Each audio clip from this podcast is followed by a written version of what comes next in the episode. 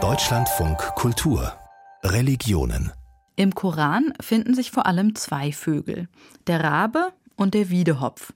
Beide sind klug, überbringen Botschaften oder belehren den Menschen durch ihr Verhalten.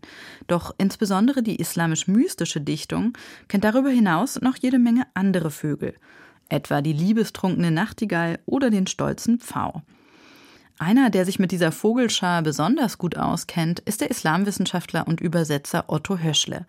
Er hat 2022 einen echten Klassiker der persischen Literatur, die Konferenz der Vögel oder Vogelgespräche, wie es bei ihm heißt, erstmals vollständig ins Deutsche übertragen, und zwar in Versform. Darüber, was dieses Epos so besonders macht, möchte ich jetzt mit ihm sprechen. Herr Höschle, persische Dichtung, die ist ja in Deutschland eher unbekannt. Wenn überhaupt, dann kennt man vielleicht noch den großen Dichter Jalaluddin Rumi, der vor genau 750 Jahren gestorben ist. Wir haben darüber berichtet und auch Sie haben ja zunächst Rumi übersetzt. Farid Uddin Attar, der Verfasser der Vogelgespräche, der ist dann doch wirklich eher was für die Experten. Warum hat es Ihnen denn gerade sein Werk angetan? Ich kannte es schon äh, jahrzehntelang eigentlich, aber in, in einer Übersetzung. Und mehrere Übersetzungen hatte ich, aber keine gefiel mir so richtig. Und ich dachte, also da, ich versuche es mal besser.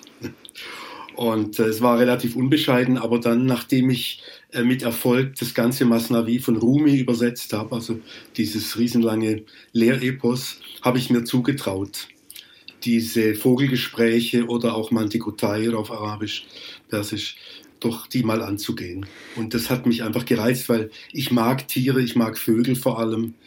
Und auch die Vermenschlichung dieser Vögel, das liegt mir alles sehr am Herzen. Wie verbreitet ist denn diese Geschichte im Iran oder vielleicht auch in der islamisch geprägten Welt? Also im Iran und Iran-Afghanistan kennt man es ganz sicher. Zumal ja der Autor, der Attar, im heutigen Nordost-Iran lebte, also Nishapur. Und deshalb äh, ist das vielleicht nicht ganz so populär wie Rumi, aber trotzdem recht bekannt. Vielleicht muss man einfach eingangs auch noch mal ganz kurz sagen, worum es geht. Die Vögel der Welt versammeln sich im Grunde und wollen ihren König küren. Und der Wiedehopf, der klügste unter ihnen, rät ihnen dann, den geheimnisvollen Simur zum König zu ernennen. Doch der wohnt weit weg im Kafgebirge und die Reise zu ihm ist voller Gefahren. Also springt ein Vogel nach dem anderen ab und sie finden alle möglichen Ausreden, warum sie nicht mitfliegen können. Am Ende machen sich dann doch ein paar tausend Vögel auf den Weg, aber in den sieben Tälern, die sie dahin durchqueren müssen, wird einer nach dem anderen dahin gerafft. Am Ende gelangen dann nur 30 Vögel zum Simur. Diese Zahl ist wichtig, da kommen wir auch nochmal drauf zurück.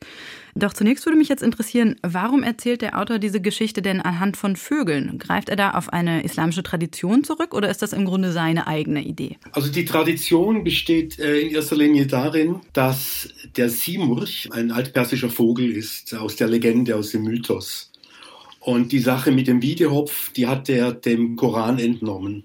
Das passte ihm ins Zeugs, denn äh, Salomon beauftragt im Koran, den Wiedehopf als Bote zu dienen, unter anderem um mit der Königin von Saba zu kommunizieren.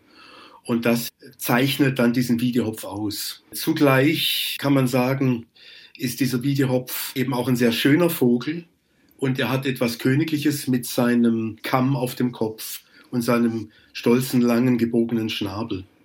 Die Ästhetik der persisch-islamischen Kultur spielt da bestimmt auch mit rein. Also auch vorislamische Ideen, die da eigentlich schon ja. eine Rolle spielen.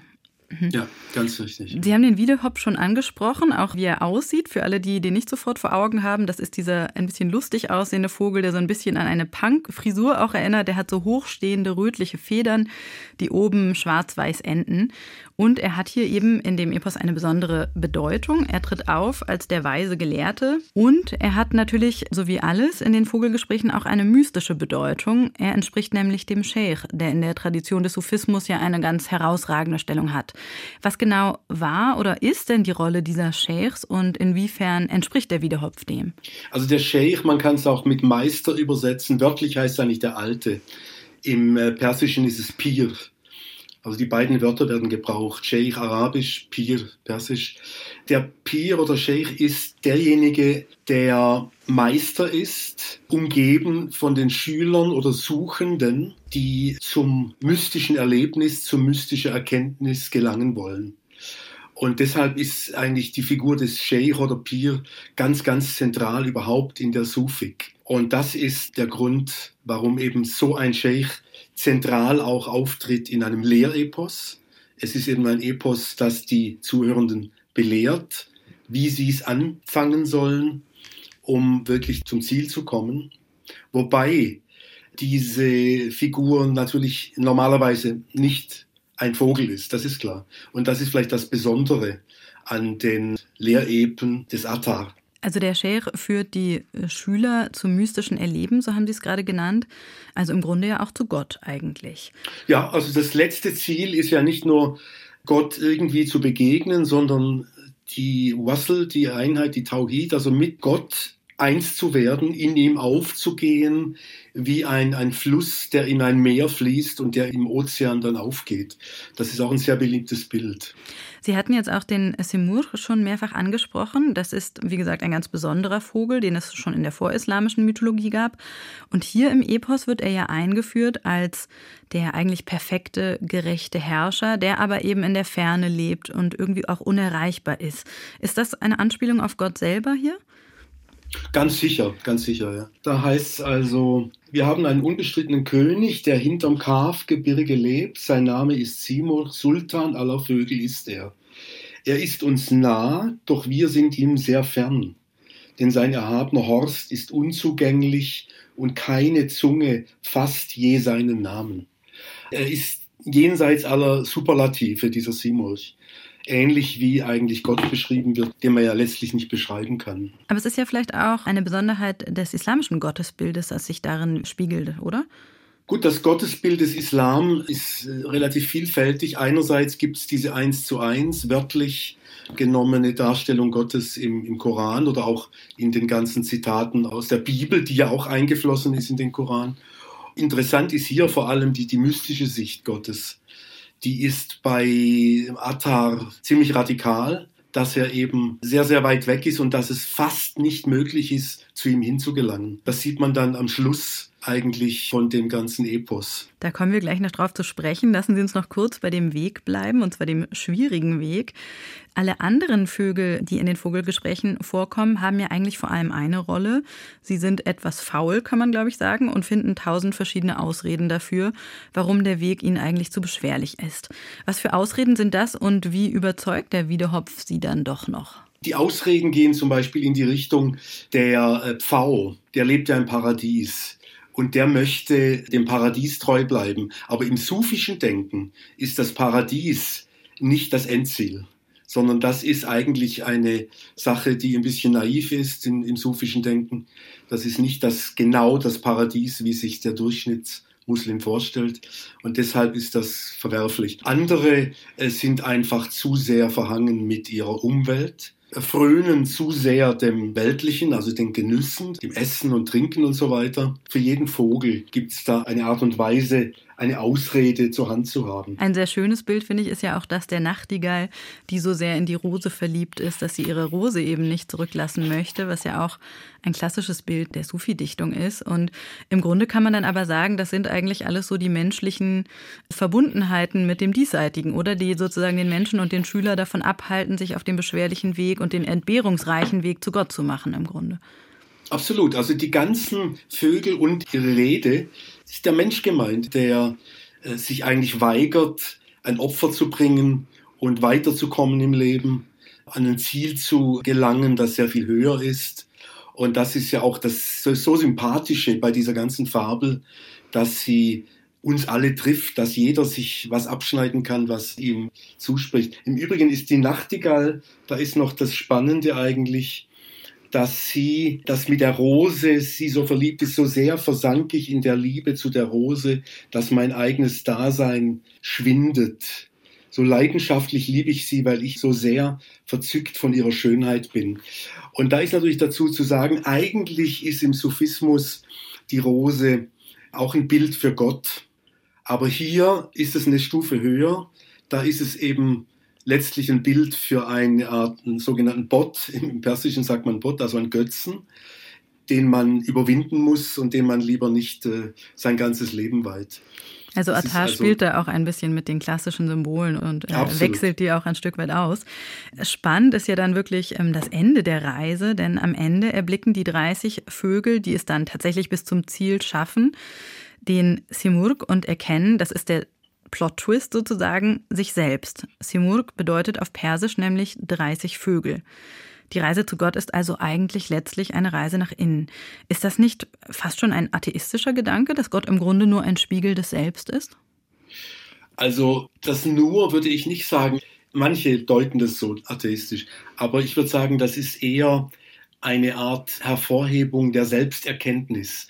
Denn wenn Gott in mir drin ist und west und wirkt, dann ist es klar, wenn ich in mein innerstes Innere schaue, dann merke ich, dass zwischen mir und Gott kein Unterschied mehr ist.